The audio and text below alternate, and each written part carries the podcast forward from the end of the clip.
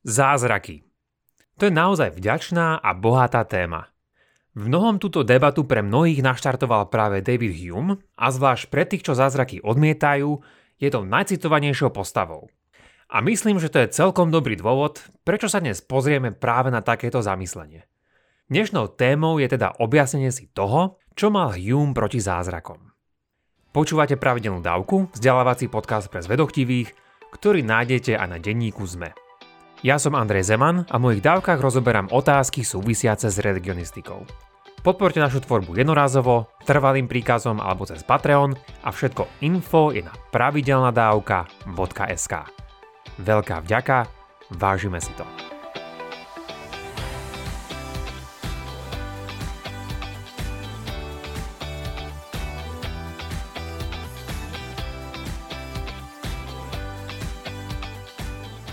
Nech je to už čokoľvek, čo charakterizuje Huma, tak určite to nie je to, že to bol prvý veľký skeptik ohľadom zázrakov.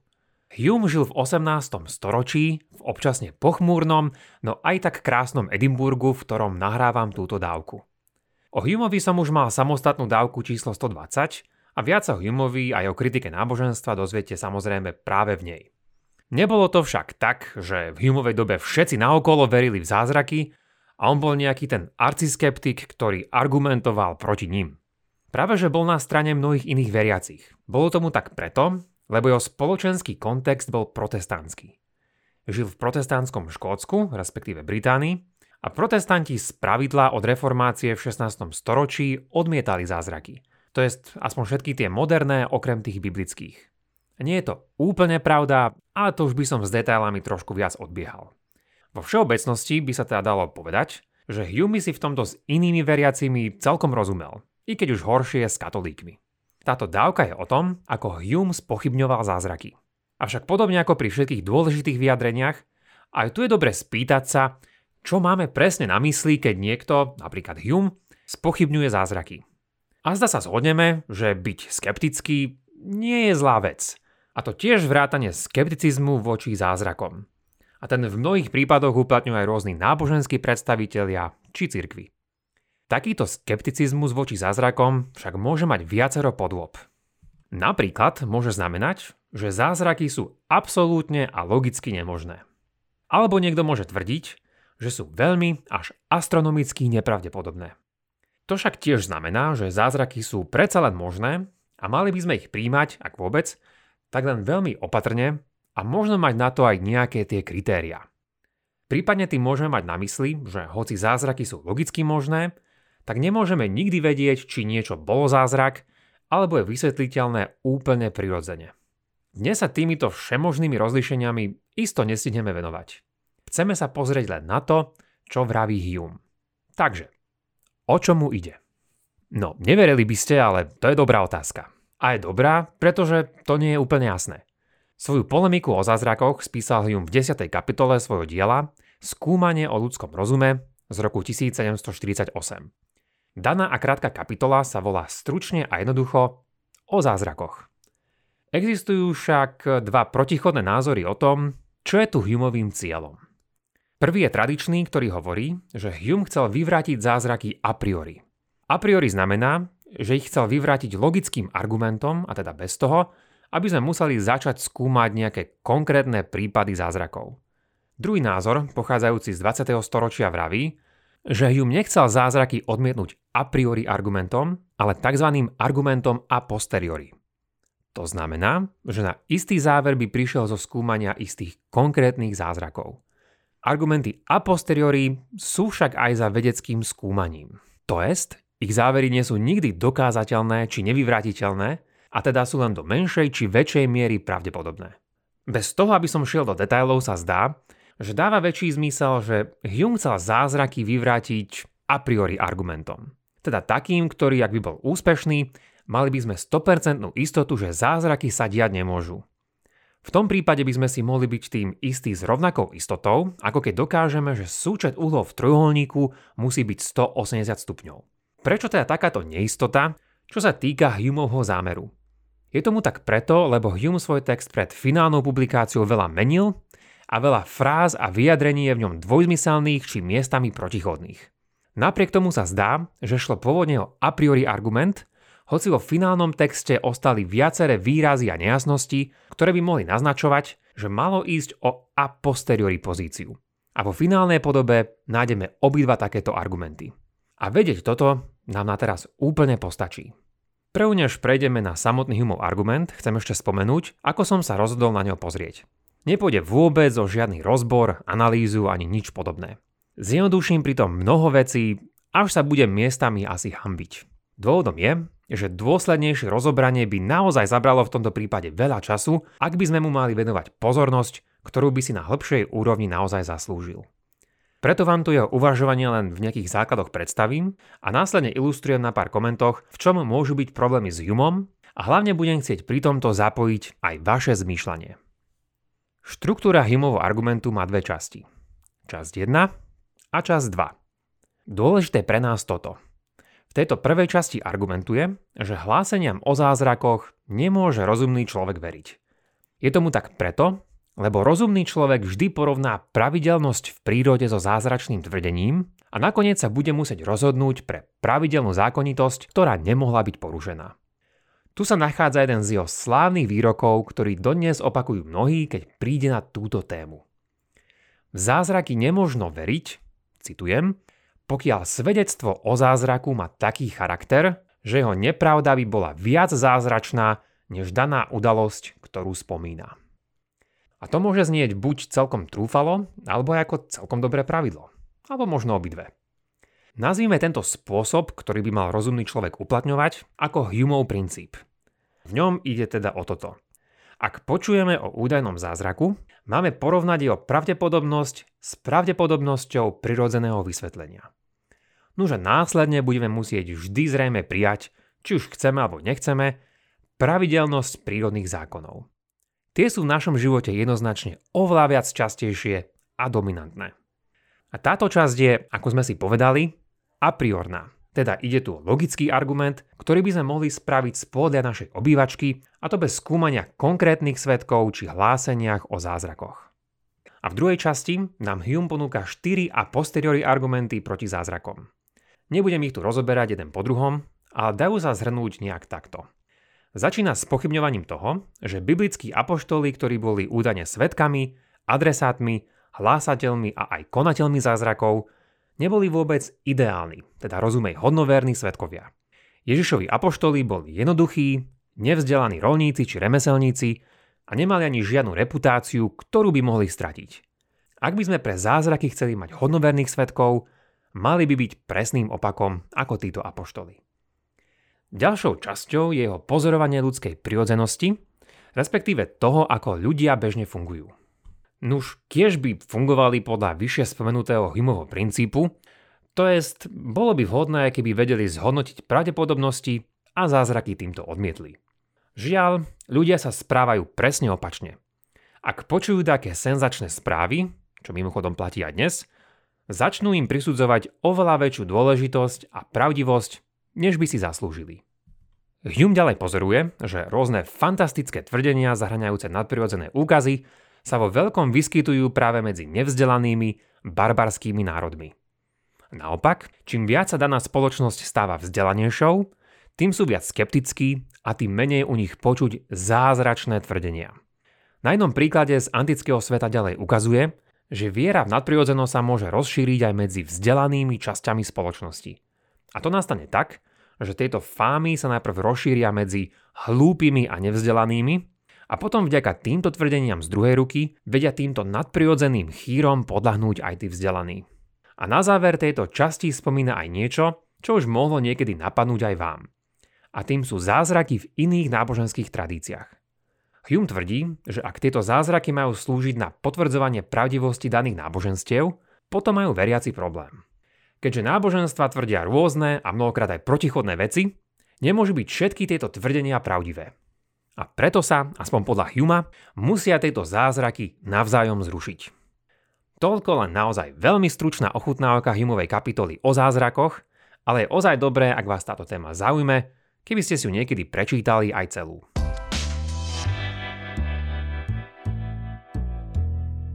Ahojte, tu je Jakub a prepáčte, že kradnem Andrejovi priestor. ale k veci, lebo nemôžem byť dlho. Ak sa vám táto dávka páči, vypočujte si aj bodku na záver, teda extra obsah, kde k nej Andrej ešte čo to povie. Za cenu dvoch odrieknutých káv získate 4 bodky mesačne a dostanete sa k ním cez pravidelnadavka.sk alebo priamo cez náš Patreon. Toľko odo mňa a užite si zvyšok dávky.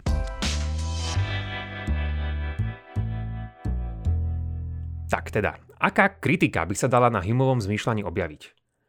Objavili sa viaceré a poukážeme na niektoré a budem sa venovať hlavne o prvej časti, teda jeho a priori argumentu. Všimnime si ešte raz, ako funguje Humov princíp. Ak počujeme o niečom nezvyčajnom či zázračnom, porovnáme to s pravidelným fungovaním sveta a zhodnotíme, čo je pravdepodobnejšie. Ak sme racionálni, príjmeme tú pravdepodobnejšiu možnosť teda, že zázrak, ktorý je z definície čosi veľmi, veľmi, veľmi nepravdepodobné, sa naozaj nestal. Čo už len na tom môže byť problém?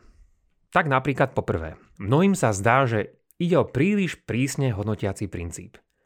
Ak by sme ho mali uplatňovať v praxi, zdá sa, že by sme nemohli veriť v kopu vecí, ktorým veríme a ktoré sú pre nás racionálne. Ak mi niekto povie svoje telefónne číslo, prečo by som mu mal veriť? Existuje nespočetne veľa možných telefónnych čísel a niekto mi povedal akurát jednu konkrétnu kombináciu. Alebo keď sa mi niekto predstaví menom a priezviskom, prečo mu veriť, keď mi niekto povie, ako sa volá, keď tých možností, ako sa mohol volať, sú minimálne trilióny. Alebo prečo veriť, že existuje, alebo ktokoľvek iný, keďže šanca, že bude nejaký konkrétny ja, je nepredstaviteľne malá. Ale možno táto námietka naozaj veľmi zlá. Povedal som ju len ako prvotnú reakciu, ktorú by niekto mohol mať. Môžete mi dať vedieť dokumentov, či si niekto všimnete na tomto slabé miesto tejto námietky. A navyše, Hugh by mohol povedať, že pri týchto telefónnych číslach a pri iných príkladoch, ktoré som dal, tak nikto nevraví o porušení prírodného zákona, nože to bola pre neho pointa so zázrakmi. V poriadku, tak v tom prípade zameňme túto námietku za čosi serióznejšie. Ako by sme mohli v tomto prípade prichádzať na nové prírodné zákony, ak by protirečili tým, ktoré momentálne príjmame? Tu by sme nové údaje museli porovnávať vždy s aktuálnym vedeckým stavom a akékoľvek revolučné vedecké zistenia, aj keby pravdivo opisovali realitu, by boli odmietnuté ako veľmi nepravdepodobné, keďže by sa zdalo, že porušujú v súčasnosti príjmané prírodné zákony. Ako by mohli napríklad Newton a neskôr Einstein presvedčiť druhých o pravdivosti svojich teórií? A zdá sa, že to by mohol byť pre Humeov princíp značný problém. A myslím, že viem, na čo ste si viacerí z vás pri tomto pomysleli. Jasné, že odpoveď na toto máme.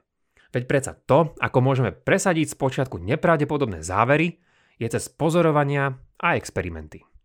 Alebo inak povedané, cez nové informácie, ktoré nám zmenia počiatočnú malú pravdepodobnosť našej teórie na oveľa väčšiu. Presne tak. Ale toto Hume nikde nespomína. A podobne by sme mohli posilniť aj z počiatku veľmi nepravdepodobné hlásenia o zázrakoch. V rovnakom storočí študoval v Edimburgu aj filozof a teológ Thomas Bayes, ktorý vyvinul tzv. Bayesovú štatistiku. A prosím, nelakajte sa, nebude to nič hrozné. Je to matematický spôsob, ako rozmýšľať o pravdepodobnosti a ako ju upravovať, keď získame nové poznatky. Tu je dúfam jednoduchý príklad, na ktorom môžeme vidieť, v čom je pointa tohto štatistického uvažovania. Predstavme si, že spravíme prieskum o tom, koľko Slovákov je nenásytne zvedochtivých. Dajme tomu, že nám vyjde, že je to len 0,1% a ďalej povedzme, že to je jediná informácia, ktorú máme. Ak sa potom spýtame, aká je šanca, že náhodne vybraný poslucháč pravidelnej dávky na Slovensku je nenásytne zvedochtivý, tak šanca bude len 1 k tisíc. A to je určite zlý kurz, na ktorý by si nemal nikto rozumný vsadiť. Teraz však správame nový a dodatočný prieskum. Spýtame sa len našich poslucháčov, koľko z nich je nenásytne zvedochtivých. Zistíme, že je to až 90%. A toto zistenie nám úplne zmení perspektívu, hoci stále platí, že vo všeobecnosti je takto zvedochtivých len 0,1% Slovákov. Čo bolo málo pravdepodobné na začiatku, sa nám vďaka novým relevantným poznatkom stalo nielen viac pravdepodobnejším, ale aj racionálnejším. Humeov princíp však nikde neponúka možnosť upraviť počiatočné veľmi malé pravdepodobnosti potom, ako sa dozvieme ďalšie informácie, ktoré tieto pravdepodobnosti môžu značne upraviť. A isto môžeme takto upraviť aj malú pravdepodobnosť niektorých vedeckých tvrdení či údajných zázrakov. Nuž ale podľa Huma musíme dané kontroverzné tvrdenie porovnávať len s počiatočnými podmienkami. Ale tak nefungovala ani veda v jeho dobe a už vôbec nie súdne pojednávania. Alebo určite chcem ešte spomenúť tento príklad, ktorý je naozaj dobrý na zamyslenie. Hume sa po kritike svojho argumentu vyjadril aj k tomuto myšlenkovému puzzle, ktoré prvýkrát spomenul už John Locke. Ide o príbeh istého indického princa. Tomu jeden holandský veľvyslanec povedal, že voda v jeho končinách niekedy tak stvrdne, že vie po nej chodiť aj slon. Keďže indický král doteraz ľad nikdy nevidel, veľvyslancovi povie, že síce doteraz veril v kadejaké čudné príbehy, ktoré mu rozprával, ale teraz vie, že mu musí v tomto klamať. Pre kráľa ide o jasné porušenie prírodných zákonitostí. Tak teda mal mu král veriť, alebo nie? Nie je azda Hume pri odmietaní zázrakov, ktoré sú podložené správou od dôveryhodnej autority ako tento indický princ? Zamyslenie sa nechám tentokrát na vás. A tu je iná vec, za ktorú bol Hume už vo svojej dobe kritizovaný. Humeov princíp teda vraví, že tvrdenia máme porovnávať so známymi prírodnými zákonmi. Ale prečo len s nimi? Prečo by jediné vysvetlenie mali poskytovať len tieto zákony? Je tu možno ešte iná možnosť. Mohlo by ísť o teleologické, nie teologické, ale teleologické vysvetlenie, teda že niečo sa stalo kvôli niekoho zámeru. Napríklad, prečo som si spravil raňajky, prečo som nahral túto dávku a prečo ju počúvate a robíte pri nej zrejme ďalších 10 vecí. Ak príjmate to, že vola nie je úplne redukovateľná na fyzikálne zákony, potom aj naše zámery a činnosti môžu byť ďalším vysvetlením, a to so spoluprácou s týmito zákonmi. Použijeme na to príklad. Predstavte si rybku v akváriu. Zrazu ju niekto nakrmí. Čo spôsobilo, že má zrazu prístup k tomuto krmivu? Niekto ho tam nasypal a nasypal ho tam preto, lebo sa svojou vôľou rozhodol, že tak spraví. Porušil pri tomto dáky prírodný zákon? Samozrejme, že nie. A čo ak sme my pri tomto ako tie ryby vo vode a zázraky sú takýmto božím teleologickým zásahom, ktorý síce ovplyvní naše prostredie, ale zákony nijak neporuší. Tu musím zdôrazniť, že Hume predpokladal, že pri zázrakoch ide o porušenie prírodných zákonov. Ale prečo by malo ísť nevyhnutne o ich porušenie? Je mi to veľmi ľúto, ale na teraz už musíme dávku pomaly zabaliť. Vedel som, že sa presne toto stane a že keď túto tému otvorím, tak z nej možno ochutnať len pár bombónikov. Ak však budete mať záujem, rád sa k tomuto niekedy vrátim. Na teraz však mám ešte pre vás úlohu na zamyslenie. Ak patríte medzi tých, čo zázraky príjmate, čo si myslíte o Humovom argumente? A zvlášť, čo si myslíte o Humových a posteriori argumentoch, ktoré sme tu vôbec nemali čas rozobrať. A ak ich odmietate, ste rovnako skeptickí voči zázrakom vo vašom náboženstve? A keď existuje množstvo zle vyhodnotených zázrakov, množstvo šarlatánov a ľudia sú predpojatí, ako v tom prípade odlišíte ozajstný zázrak od jeho pretvárky? A pre tých z vás, ktorí odmietate zázraky, robíte tak azda preto, lebo sa v pozadí schováva Humeov princíp? Čo by ste povedali na niektoré námietky voči nemu, ktoré sme tu spomenuli dnes? Viete prísť s nejakými vlastnými kritériami, kedy by ste zázrak prijali? Ak s takýmito kritériami prídete, uplatňujete ich špeciálne len pri zázrakoch, alebo aj pri iných situáciách v živote, kde treba spraviť nejaké vyhodnotenie. A pre všetkých. Bolo by možné, že ak Boh koná, tak koná aj inak než cez zázraky? Na záver, o všetkom by sa dalo vraviť oveľa, oveľa viac. Ako som povedal, dnes šlo len o ochutnávku a nie o akademické vyhodnocovanie. Myslím však, že je to naozaj dobrá vec, že akademická diskusia o platnosti Humových argumentov, ktoré sme tu dnes predstavili, pokračuje aj dnes. Nože čo si viac o zázrakoch z článku, na ktorom som spolupracoval, sa dozviete v dnešnej záverečnej bodke a link, cez ktorý sa k nej dostanete, nájdete buď v popise tejto dávky alebo na našom webe pravidelnadavka.sk. Ak máte ohľadom dnešnej dávky nejaký koment alebo otázku, Napíšte mi ju cez naše sociálne siete alebo e-mailom na andrej.pravidelnadavka.sk Teším sa na vás na budúce. Buďte zvedochtiví a nech vám to myslí.